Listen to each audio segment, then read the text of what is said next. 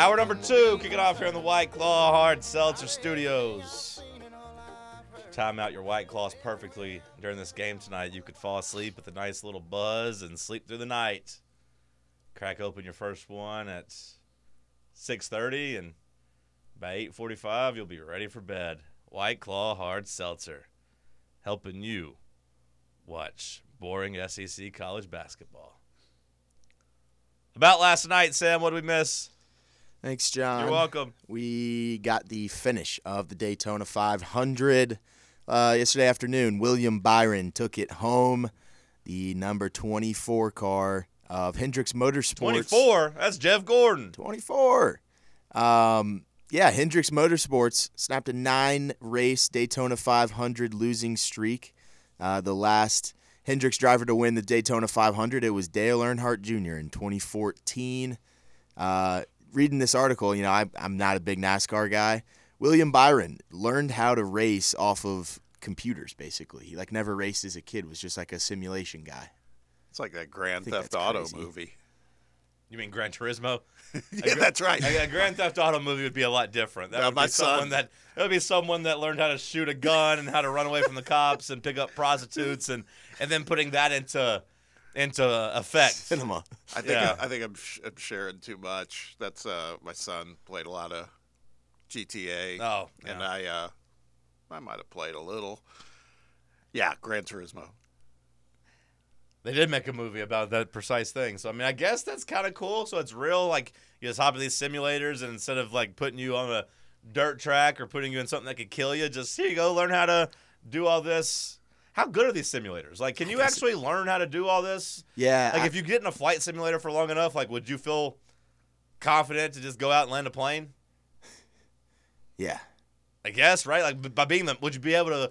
Would you feel confident being the main guy, like not a co-pilot? I mean, like the main pilot.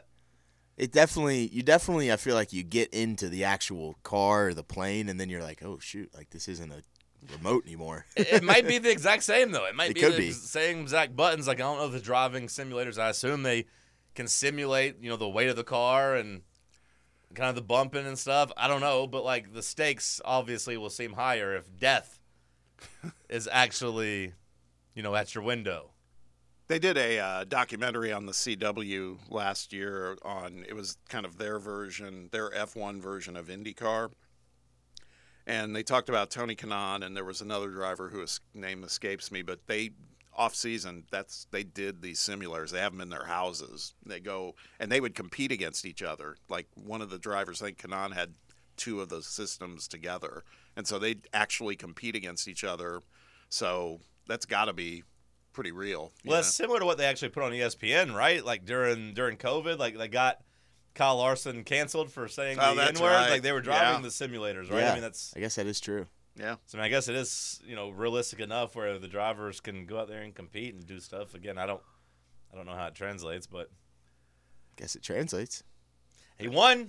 I guess it They translates. said, they said he didn't take the lead till like uh, the final four laps. yeah, yeah. There he was some. didn't lead uh, any of the race until just, just like Seabiscuit. just waited to the ends. Wow. Eighteen to one odds. He cashed. Yeah, and we were talking about some of the names, and again, we're nobody in this room are NASCAR aficionados, but we were asking yesterday how many NASCAR racers you could name. Just looking at the top five: William Byron, I had not heard of him. Alex Bowman, heard a little of him. Christopher Bell, no. Corey LaJoie, I know of the family, and then Bubba Wallace, who Bubba finished fifth. finished fifth. Good for Bubba. You know the LaJoie family? Who, who's the family of? There was a there was another driver. I don't know their Oh, okay. family. I'm just saying I've I've heard that name in racing before. Okay. So I'm assuming it's uh, it's a unique last name. So I'm assuming it's you know a relative, whether it's a son or grandson or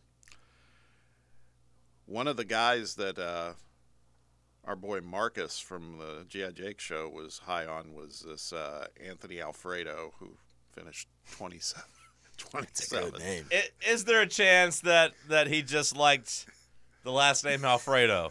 He should just start Thought a of restaurant. fettuccine Alfredo. or- Yeah, is, is there a chance that he just liked either the name Tony or Tony Alfredo is a pretty cool name. So like I, I don't know if Marcus was being sincere in his pick or if he just thought it was a cool name. I also saw the boys were on Virginia money line last night. They were They lost by how many? 30? 30 plus. 33? Yeah. I told you the system play, Bob. Whenever those ranked teams are underdogs on the road, doesn't go well for them typically. No. No. It did not go well for Tony Bennett and the Who's. The Who's. I didn't watch a second of the Daytona 500. Yeah. I watched it from eight laps because when I turned it on, they were in a delay, getting ready to finish the final eight laps. And then there was another wreck on the white flag lap. Just not. It's. Uh, and I know there's a lot of people who love NASCAR. I just can't get into it. It's hard. Yeah. Same, same, same. Uh, in the NBA, we got a coach's firing. Uh, Brooklyn Nets have gone ahead and fired uh, their head coach Jacque Vaughn after starting 21 and 33. Good for 11th in the East right now. That is coming after their 50 point loss to Boston going into the All Star break. Uh, yeah, it's been a, a tough go for him uh, at the Nets. 64 and 65 record in his 129 games as the coach. Was promoted after they parted ways with Steve Nash in 2022. Uh, but yeah, the Nets will be searching for a new head coach after this one. I don't think we give the Brooklyn Nets enough credit for how bad of a franchise they've been in the last 20 years. Like since the back-to-back finals where they were boring and you know got swept and dominated in those finals by the Lakers and Spurs. Just remember they won one of those games against the Spurs or something or I don't think I remember them ever winning, but either way, like I don't think we give them enough credit for how bad they've been the last 20 years and how boring they've been. Now they're stuck in a bad spot of like they got Mikal Bridges, who is probably a solid role player at best, but they're trying to build around him as if he's a star. And when you when you have that, you have multiple 50 point losses and and you fire your coach again and you you look around and you don't really have any direction. What happened to that? They used to have that Russian owner, big money guy. Russian Mark Cuban. He came here. He was like, "Hey, we're going to win a championship within five years. This is, you know, I'm going to make them the premier team of New York." Blah blah blah. And then he empowered his front office to trade all their assets for old Kevin Garnett and old Paul Pierce and Joe Johnson. And you know, ended up giving Boston the number three pick, I believe, out of that trade. And then he's like, you know what, this isn't very fun. I'm, I'm actually selling the team. I'm good. this was a bad idea. Yeah, he was uh, he was hot for like a year, and then I want to say he also got caught up in a little bit of scandal. It's like, you know what, I'm just gonna sell and move on. I spent like one afternoon just in college just reading so much about this guy. I was like, oh, he's so cool, and then never became a thing. Never became a thing. I never heard of Russian Mark Cuban. Yeah, yeah, that's what uh, because he was just brash. I mean, this was back when Mark Cuban was always fighting the NBA and and doing things like that. But yeah, he what was his name? Petrov is that his name? Uh, Nikola So- Petrov, maybe. Something. It does sound familiar. Uh, Kevin Ollie, though, could that's a blast from the past. We Yeah. haven't heard of him since he uh, got run out of UConn. And it was funny because when once he won that title at UConn, there was a lot of NBA interest in him. Prokhorov, not Petrov. Pro- Pro- Prokhorov. Pro- Prokhorov. Um, so now Ollie gets a chance to be an NBA head coach about ten years later. But Kevin Ollie's the coach there now. He's yeah, the interim. he's yeah. the interim. Oh, just pack it up, Brooklyn.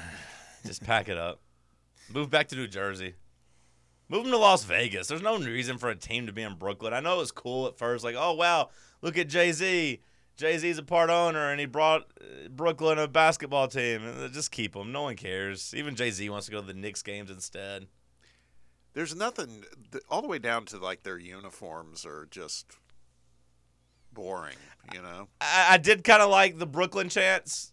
You know, like you know, Brooklyn, Brooklyn. That sounded kind of cool, actually. When the crowd did that, you know, paying homage to to Jay Z and, and Biggie. The the uniforms they had that had like the the Coogi sweater, like the you know the the the, the color scheme. I thought those were kind of cool. like a, it was like an alt uniform. Right? Yeah, yeah. I, I thought those were kind of cool.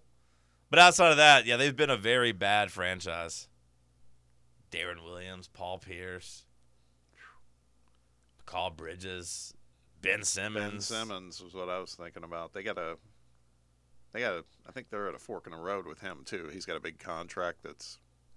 He'll be a, he'll be a trade fodder next year because Yeah. he'll be worth forty million dollars on an expiring contract. So they'll try to go out and get somebody. They got a bunch of draft picks from trading Kevin Durant. So I mean, like they do have some assets to maybe try to trade for somebody, but they just seem rudderless and they were so close to winning a championship. At least they probably feel that way. For a little bit, they had James Harden, Kyrie Irving, and Kevin Durant. And They didn't even make it to the conference finals.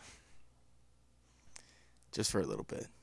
Just for a little bit. Just for a little bit. Any other headlines? Uh, Arizona head coach Tommy Lloyd got an extension through 2028 and 2029. Um, that's a guy that has taken over in his third year now at Arizona, replaced Sean Miller. Um, has taken it on by storm. I mean, he's 61 wins in his first two seasons. It was the most by any head coach in Division One history. It's a guy that's been, you know, had known for his time kind of at Gonzaga as an assistant coach under Mark Few, and was really one of their lead recruiters in terms of getting a lot of those talented international prospects. Has gone over to Arizona and has seamlessly transitioned there and has built a great program. So he gets extended through 2029. It's crazy to me that he has gotten them better than where like Miller had them. Just like when Tommy Lloyd got hired, I mean, he was where, where did he come from? Like what was Gonzaga. Yeah, Yeah. but just as, like, as an assistant, right? Like yeah, I mean, he was, just, obviously he was like, their assistant coach for like 20 years. yeah, but just as an assistant, like you know, Miller was a a coach hire that was met with a lot of fanfare, and he was going to go there and do great things. And yeah, like you can easily make the argument that that Lloyd and Arizona in a much better position right now than Gonzaga and Mark Few. Yeah. I think I think him leaving is also a reason why Gonzaga's taken a little bit of a downturn in the last couple of years as well. Well, yeah, they had a nice run of getting like really big five stars and really talented players, and it, it doesn't seem like they have any of that on Gonzaga's team now. Mark Few, a fraud? Question mark. If I could pick like one coach to replace Barnes, that's my Tommy Lloyd's my pick. Okay. Problem is, you're not going to be able to big boy Arizona. Yeah, I know. Yeah. So you think Tommy Lloyd is a top five coach in the country? Oh yeah, yeah. I think he's easily top five. I mean, it's hard to argue with right now. You know, I didn't realize that he had been at Gonzaga for that long, and that like his departure does kind of like directly coincide with them kind of falling apart. Interesting. Anything else? Uh, Geno Auriemma, past Coach K. Boo! Yeah, yeah. Boo! Figured we wouldn't want to talk about that one Boo! too much, but it is significant. Is it sexist for me to not give respect to men coaches men's, coaching in women's women's coach. basketball? I, it feels a little sexist, and I can't quite put my finger on it, but boo. Bob, is it sexist to say? I don't know. I'm I'm just wondering if some of it is, at least from my perspective, it's too, for me, unlikable people. You know, Geno Pass and Coach K. Not a fan of either. So, You got beef with Coach K? he, just some of the stories I've heard, uh, his his, his uh, lack of accessibility. You had to have a biometric. Uh, you had to have biometric access to come see him in his office at Duke. Like is, what is biometric thumbprint. You Oh, had to have a thumbprint uh, credential to get in to see him. You know, just it's this just feels a little too big time for a college coach. The Dillon Brooks stuff was really cringy. Although Yeah. maybe Coach K ends up being on the right side of history there because Dillon Brooks ended up becoming a real jerk, and uh, you know maybe Coach K was trying to stop him from becoming that villain. Just be like, look, bro, just play ball. Give it up. Yeah, you don't want to be this guy. Just you're good. Play ball. Maybe Coach K was trying to help him, but between that and am I misremembering, or did he go off on like a student reporter as well, like at a press conference? Wasn't there something there with Coach K and a student reporter? Uh, you, I think you're right. Yeah. What And, then, and remember his tribute, his tribute at Cameron. He, I think he yelled at the fans to, you know, or maybe that's what it was. stop it. You know, he was, he was because they were chanting for him and everything else. I mean, he's just, I don't know, man. yeah, obviously a great coach. Was a great coach, but I just there was a lot of things that I felt were unlikable about the dude. So when Geno passes him, it's like, okay, that's you know, it's a milestone. I get it, but um, so now the top two winningest coaches in all of basketball are what him and Vanderveer, Mhm. Tara Vanderveer. So Yeah, I guess Coach K snapped at a student journalist after they lost a game to Louisville, and and the student journalist asked them about basically what your next step forward is, and he got mad. Like, let's just talk about the game and how would you like it after you you know take a test if it was really tough if someone asked you about the test or I, I don't really know. I don't know exactly what he said, but people were mad at Coach K about it. But yeah, he then called and apologized, according to the reporter. But I thought I remembered something there. I do think Coach K is a jerk too. But It'd be funny if Rick Barnes was just like berating Tucker Harlan after a game. all right, now Tucker, what you're gonna do is, yeah, yeah. talk to Will Warren, preview Missouri, but also the rest of the season because I don't know how much we actually care about this Missouri matchup. We'll find out how dangerous they are after the break. Stats by Will coming up. It's the morning show on Fan Run Radio. Ever been the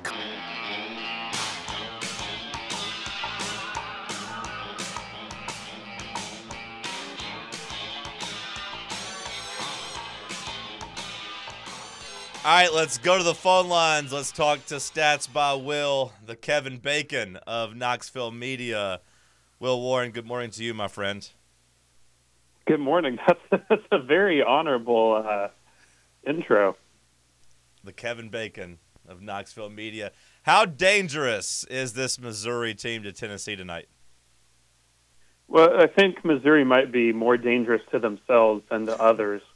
Uh, they, you know, they're 0 and 12. I, I do think, you know, people, you know, look at 0 and 12 and they're like, okay, well, they're probably on winless, but you got to have a lot of bad luck to go 0 and 18 in pretty much any league. I mean, like, tw- I thought that uh, Tom Crean Georgia team was worse than the Vandy team that went defeated, but the defeated Vandy team was quite unlucky. So I still think Missouri's capable of a win somewhere, but the things that gave Tennessee trouble last year don't really show up here. Like, you know, Kobe Brown isn't walking through that door.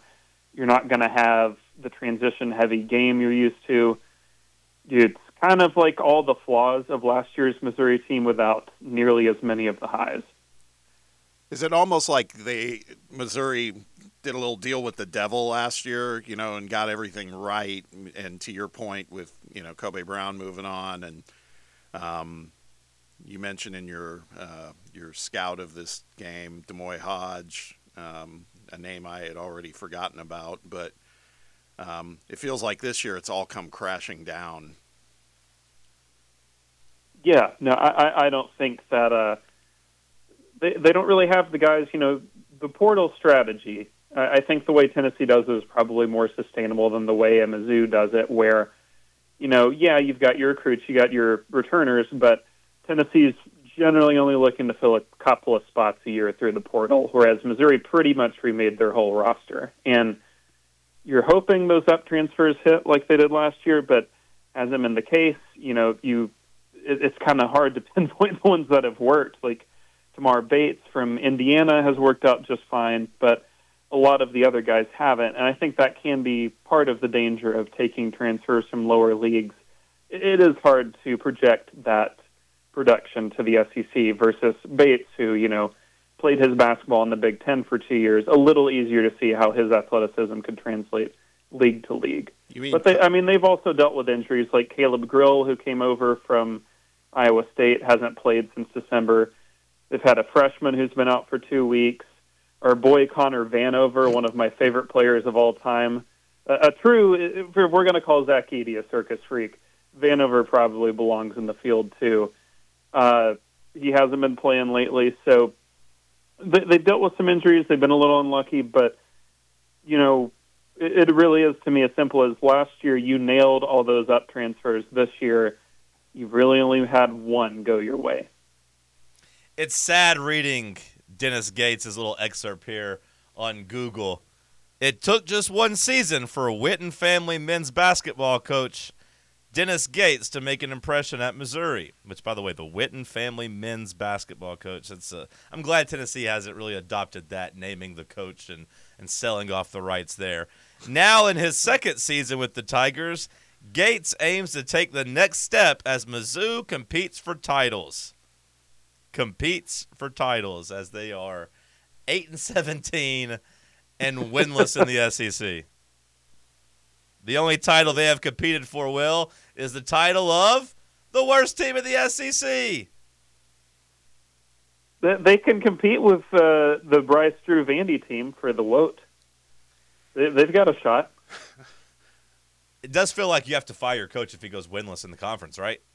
Like it does feel like you can't bring him back if he if he goes and runs the table and loses every game. You have to fire him, even if it is his second year. Well, normally, yeah, but I feel like they, he built up so much goodwill with that, you know, Brady Hoke horseshoe season last year, where they won every single close game. That it's probably glossing over the fact that team was not all that good in the first place. So, uh, I, I think you look at that, and they're not going to fire him. And I learned the other day that Dennis Gates, you're going to want to hear this, has a $25 million buyout from this AD who just left. Uh, so I, I don't think he's going anywhere anytime soon, but definitely a little more wobbly than it appeared last year. How did that AD get poached and hired by Arizona? Right? How how did she get hired by Arizona after giving Dennis Gates a a twenty five million dollar buyout? Well, very simple. She's an Arizona alum. Oh well. So that's okay. what. That's how. That's how you can convince some people.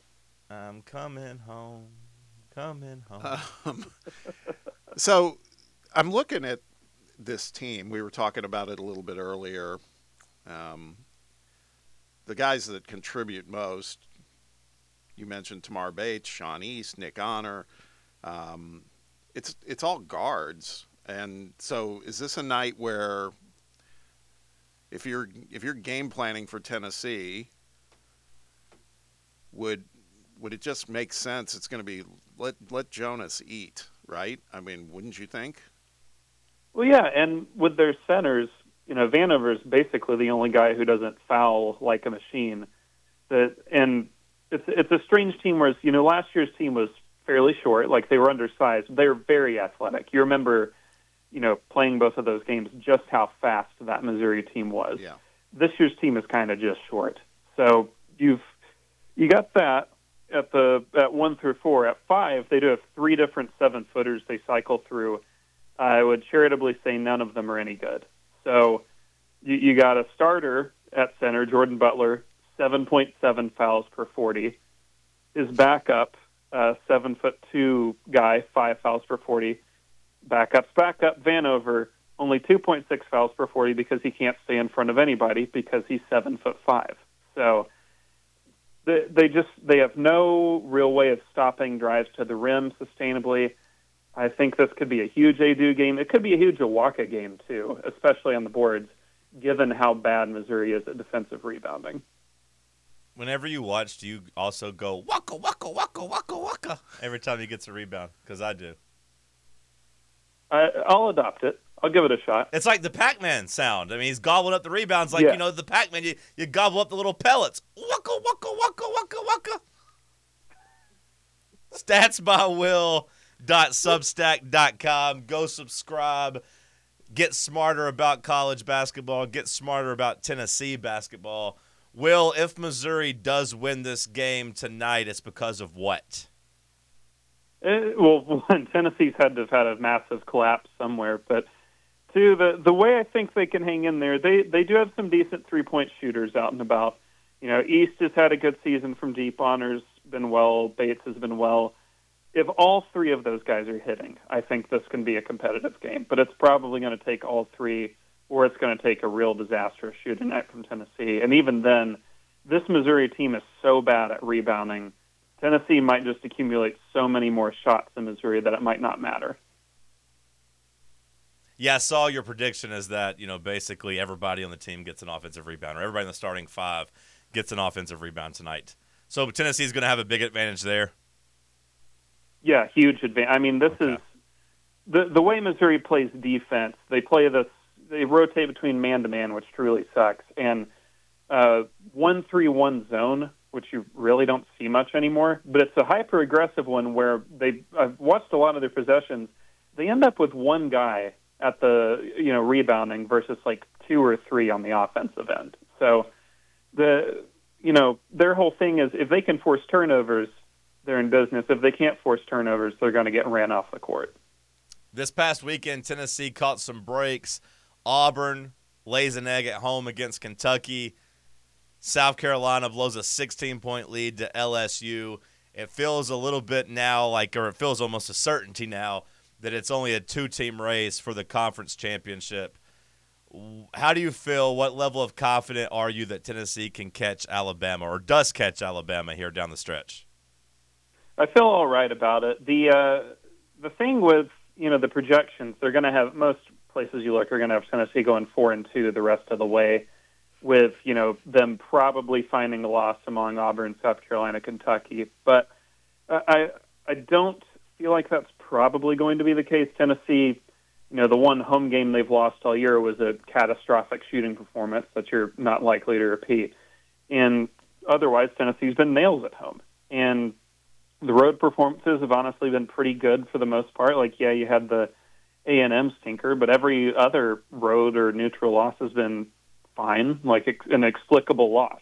So, uh, I think if you can take those five that aren't Alabama, if you lose the Alabama game, it is what it is, because you still went one and one in the season series with them. If you can finish fourteen and four, it's going to go down to tiebreakers, and you look at the tiebreakers, Tennessee's going to be in business. Like Tennessee will have gone one and zero against Auburn in that scenario. Tennessee would have more wins against you know Kentucky, I believe, in that scenario. Yeah, they'd be two and zero oh against Kentucky. They'd be one and zero oh against Florida, and those are the teams that are likely to be right there behind you at number three. So you feel confident that Alabama is going to drop at least two down the stretch here. I think they drop two. It's just it's a really brutal schedule they've got coming up with you know not only Tennessee at home, but you got you know road Kentucky on Saturday, road Florida near the end of the season. Road Ole Miss is not an easy one either. That's going to be a that's going to be a big one for Chris Beard to sort of cement the uh, get me out of here resume. So I uh, I, I think they've got a couple more coming. That defense I still don't trust either. So uh, I think Tennessee's very capable of catching them, but it's probably going to come down to tiebreakers.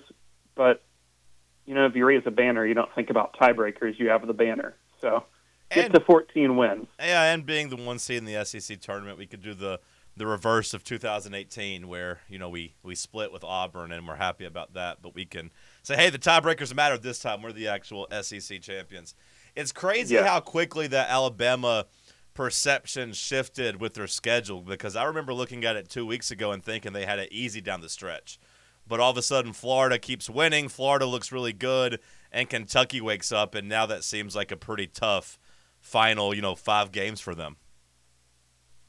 Yeah, I mean they've got a very tough schedule remaining. You know, it's it is funny that Arkansas has turned out the way they have. You figure like early in the season, Arkansas would have been the tough one to end your schedule with, but if they their whole thing is if they can go four and one in the next five, they're going to be the SEC champions but it's just going to be very hard to come out of that stretch with fewer than two losses. I mean, we we all trust their offense. We all think it's amazing, obviously, but I, I don't even know Alabama fans that seem to really trust they could string together stops very long. And when you have as many good offenses remaining on that schedule as they do, that's tough to deal with. I have a two-part question for you, Will, and mm-hmm. the first part of it is uh, it sounds like at Auburn, Jaylin Williams is out maybe a couple of weeks, um, optimistically speaking.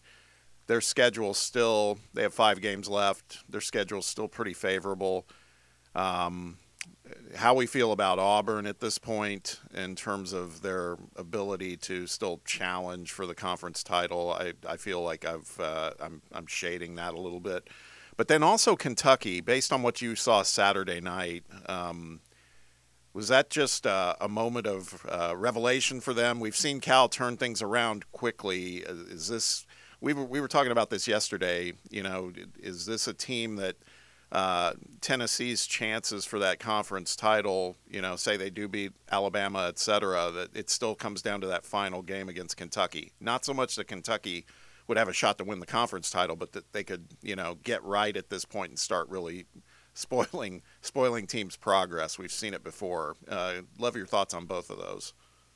Well, I think on the Kentucky side of things, you know, they they're capable of getting stuff together but I, I think Gary Parrish actually did a, of all people, Gary Parrish did a great job of pointing this out uh, yesterday, where they're like, "Oh, if Kentucky can play defense like that two games in a row, they're making the Final Four.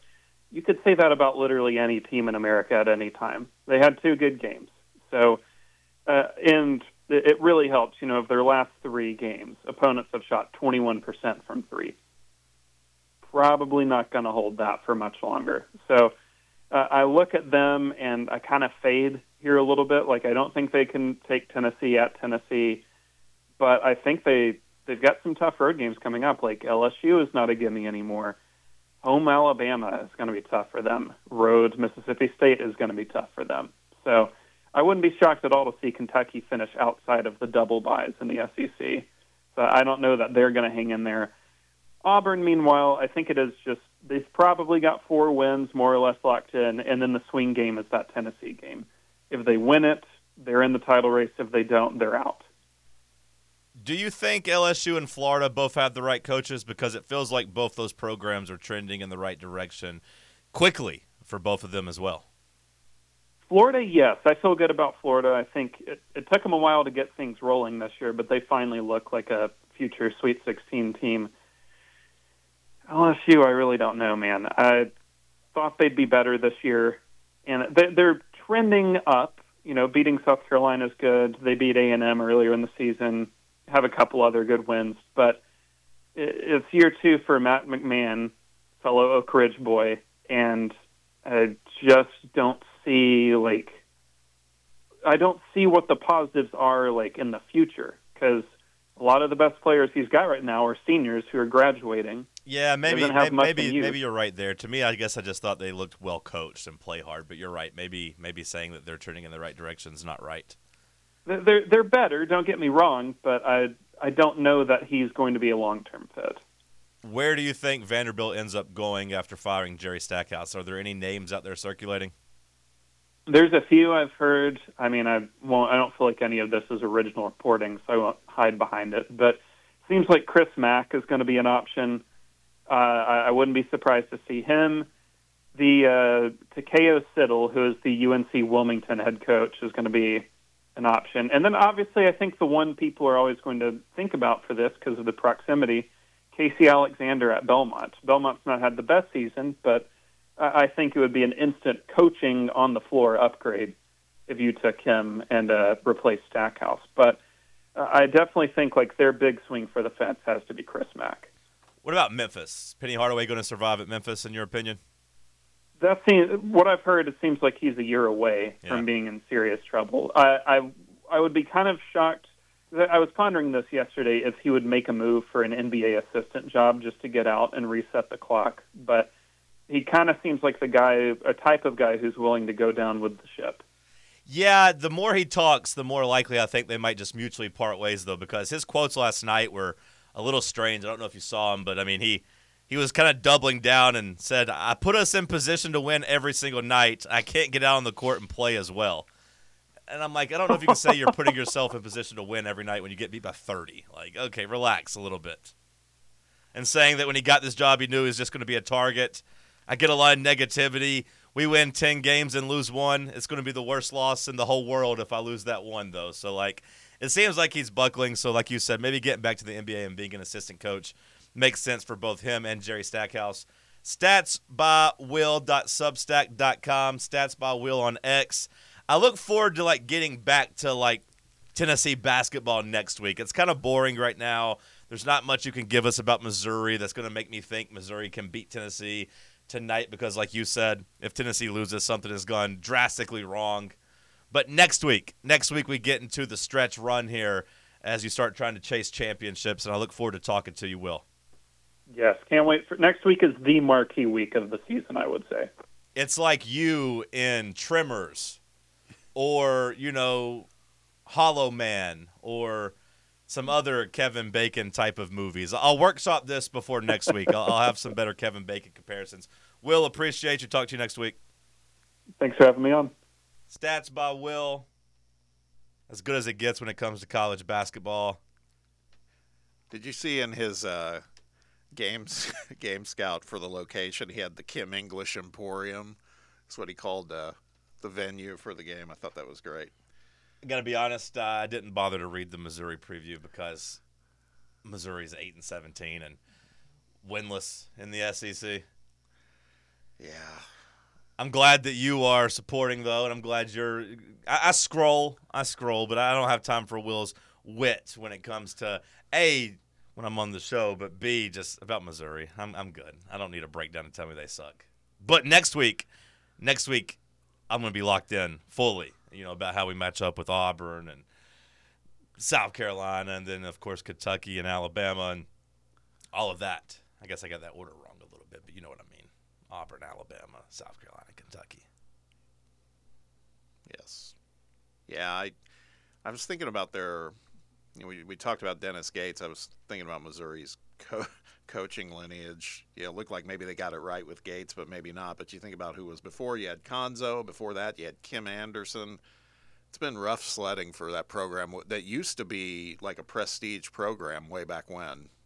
Where's Frank Haith when you need him? Where's he at?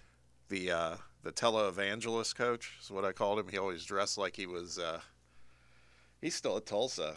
He knew what was. He knew something was up. He actually left for a lesser job. Yeah, Eh, that that was resetting the clock and and you know finding yourself some job security. That was coaching 101 there. He looked around at Missouri and said, "23 and 12, missed the tournament. Ah, I'm out of here. See you, bye." And then yeah, now he's been at Tulsa for like what eight years. Yeah. Smart move, smart move by him. Sam, send us a break. It's the morning show on Fan Run Radio. A brand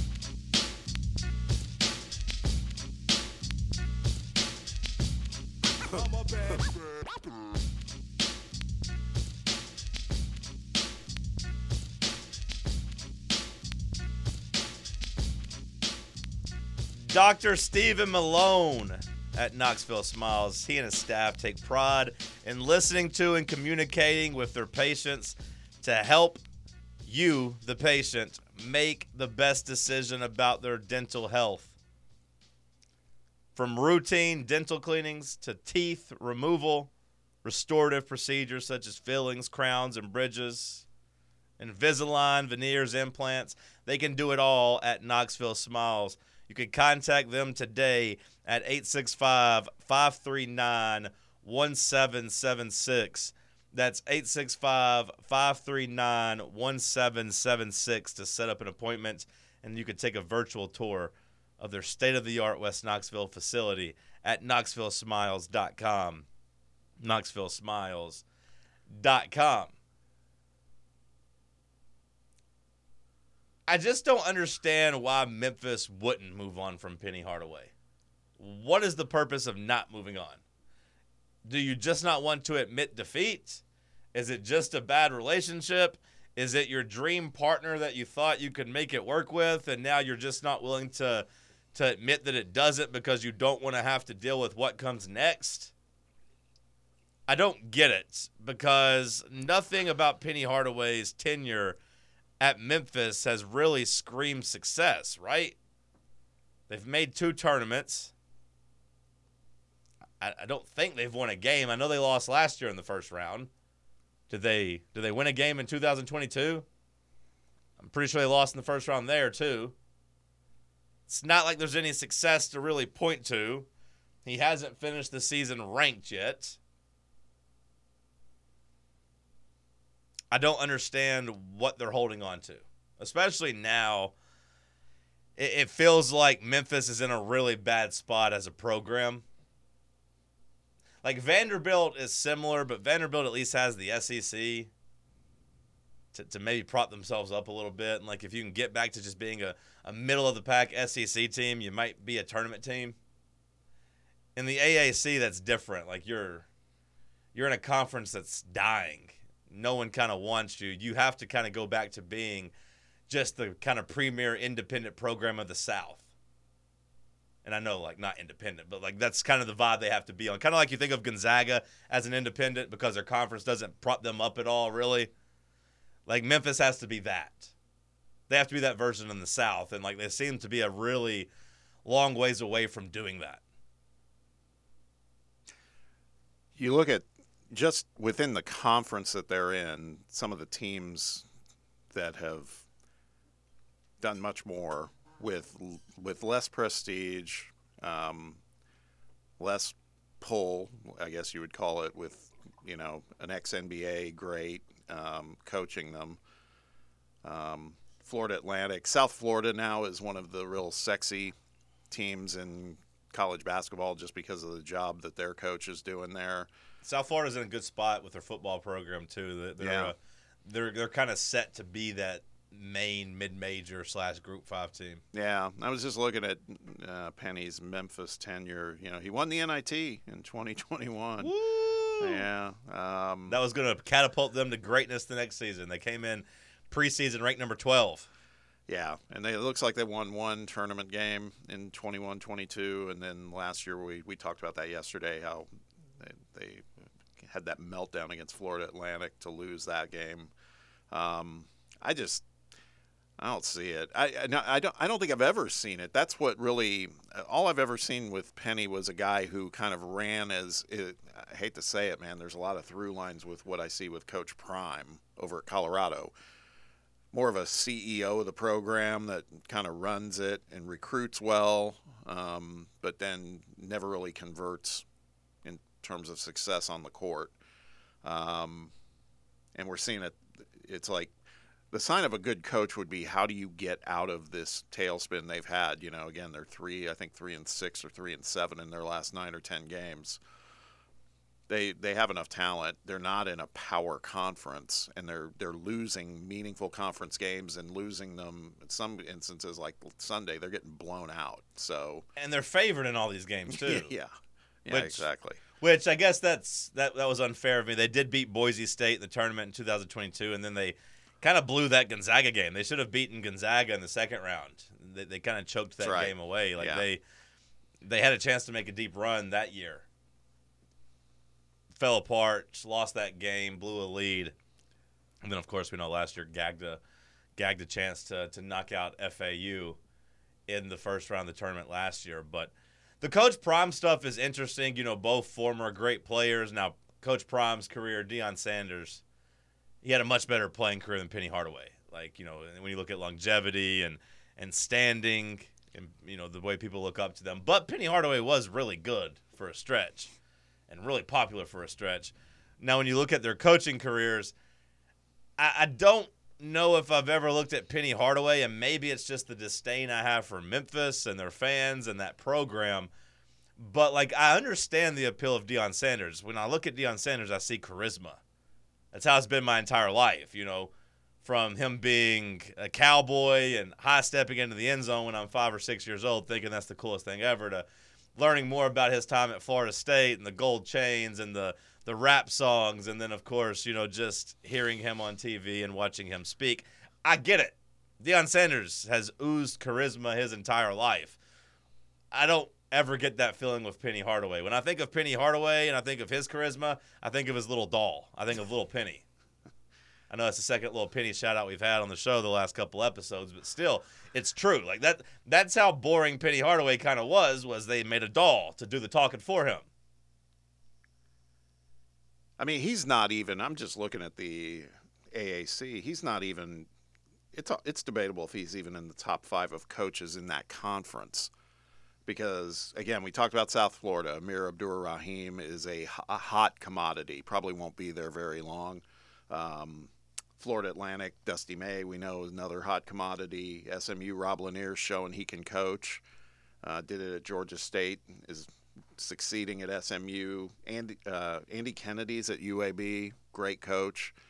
Um, it's debatable, you know. All those guys I feel are doing a far better job of coaching than than Penny is, and that's you know, again, that's not even in a power conference. So it's interesting what you said about the prospect of Memphis becoming kind of uh, kind of a Southern independent. Well, they they need. I mean, that's kind of what they felt like with Calipari. I mean, I know they Yeah. had a couple of big games in the year or whatever, but like they were expected to basically run through their conference by losing maybe one game, kind of in the same way Gonzaga was. Now, you know, you mentioned some of those coaches and some of those programs are are solid and cute, but like Sam, can do you know? Can you pull up a bracketology and see how many teams are supposed to have in the tournament this year? Because it feels like a two or three bid league at best, and like in a given year, that seems to kind of be I don't want to say their ceiling, but like their expectation is like, hey, we're to put three teams in the tournament.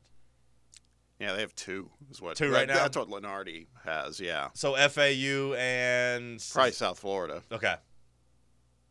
So Memphis is on the wrong side right now as they keep losing. Yeah, yeah. Memphis is. Uh, yeah, Memphis is next four out with Lunardi. So Yeah, so not, they're- not Yeah. even close. And when you look at that, well. when you look at that conference, look at that schedule. There's not, there's not enough quality left on it to, to get yourself back on the right side. So, you know, I hope Memphis keeps Penny Hardaway because I kind of like the show, and like the more he loses, Yeah. the more he talks, and like it is, it is entertaining.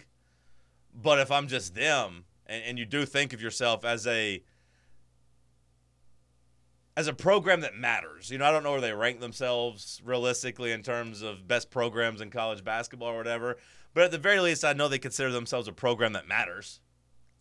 They do have some prestige. They do have the Penny Hardaway years, the Derrick Rose years. I mean, the I don't remember if the Tyreke Evans year ended with anything successful or whatever, but they they want to be good. They play in an NBA arena. They they have money, especially compared to their peers. Like it's just crazy to me they're just going to let Penny Hardaway just keep losing, hoping that he can eventually turn into Jim Harbaugh and, and start winning. But like it doesn't seem like that's realistic at this point. I mean, he sure has recruited. God, he's had some talent come through there. I mean, they they think back to that about four years ago. I was looking at who he had coming in with Wiseman, DJ Jeffries, and others. It was like, man, they're they're going to be a force. It was a top three class, right? I mean, I don't know if it was number one or not, but it was a top three class. Yep. And he, you know, it's a little unfair. You know, James Wiseman only played two games or whatever. But what I've seen with James Wiseman in the NBA, James Wiseman wasn't going to be a difference maker as a freshman in college. It wasn't. It wasn't like he was the difference between Penny like going to the Sweet 16 or Final Four. That wasn't going to happen. And then of course COVID. That was the COVID shortened season, anyways, wasn't it? Yes. Yeah, yeah. So I mean, that would have gotten derailed anyways. Yeah, they said uh, that that year he had the number one Okay. recruiting class in the country because Wiseman had so much hype around him at that point. Well, I remember he kept beating Coach Cal for everybody. Like Yeah. he, he was beating Coach Cal for basically every recruit, and you thought maybe Calipari was done as an ace recruiter, and that Memphis and Penny Hardaway was going to take over that mantle, and instead both of them have kind of just been separately floundering at different for different reasons at different places. He was swiping players. You know, Jeffries had committed to Kentucky and Yeah. then decommitted. Same thing with uh, Boogie Ellis, who was committed to Duke, and then he he decommitted and came over to Memphis. No, they had a chance. They had a chance to go out there and build something, but that, that ship has seemed like it seemed like it has sailed. That's why I just wonder what they're waiting on. And with Stackhouse, I mean, he never really got it rolling. I mean, he had the little bit of a run with Scottie Pippen Jr., and you thought maybe it's going to work out. And I do think Stackhouse is probably a good X's and O's coach. I don't know if anything at Vanderbilt has proven that, but like I do feel like he had enough respect in NBA like G League circles. But I think he's just like doesn't know how to run a college basketball program and and recruit and do all those things. And you go back and he showed some of the thin skin stuff too, where he's threatening fans on Twitter and sliding their DMs and arguing with people, and that that's a bad sign. Didn't he create a burner? I, I don't even know if he had a burner. I think he was just doing it from his own account. And, and I think I think the sign of a good coach too is when you're able to do more with less sometimes. And I felt like Stackhouse did some of that last season. I felt he was there. This year, he obviously doesn't have a lot of talent, and he is sinking precipitously. And I don't know when you're at that level of coaching, Power Five conference, et cetera. You just I think you just expect more. And I don't I don't uh, dispute what you're saying about the X's and O's. I do think he's probably capable there. Uh, uh, why else would like Barnes and others have so much respect for him? I think as a coach, there's probably some respect there, but his ability to run that program, it's not showing at all. It's a, it's a mess. Yeah, it seems like both of those guys just not long, not long for staying, and Stackhouse should be gone any minute. And if I was Penny, I would probably just agree to go somewhere else versus taking the the shame of getting fired. It seems like that would not be worth it for the ego, the hard feelings. Maybe the buyout's nice. I don't know. You could also say the same up in Michigan for Juwan Howard, back at his alma mater. They've, they've won single digit games so far this year. That's bad. Yeah, the the whole like I was really good in the NBA and had a long career. I'm going to coach in college. Mike Woodson, you know, he didn't. I don't think he was good in the NBA. I don't even know if he played in the NBA, but I'm saying he coached in the NBA for a while. But like, seems like that model not really being successful in this day of college basketball. Patrick Ewing. Yeah, yeah. Patrick Ewing, yeah, yeah, him too. Not really going well. No. Chris Mullins, of course, at St. John's back in the day. I wonder if Memphis comes open when they call Rick Pitino. Hey, Rick, come on down to the South. You you say those boys up at St. John's are really slow and unathletic, and that's true, but they're fast in the South. They could jump high too. Come coach here. Pitino would do that in a heartbeat, I bet. Hour two in the books. We'll kick off hour three. What do we got on the schedule for hour three? We got some Tennessee baseball. We got some more basketball news, maybe a couple NFL headlines. Stick with us. It's the morning show on Fan Run Radio. A brand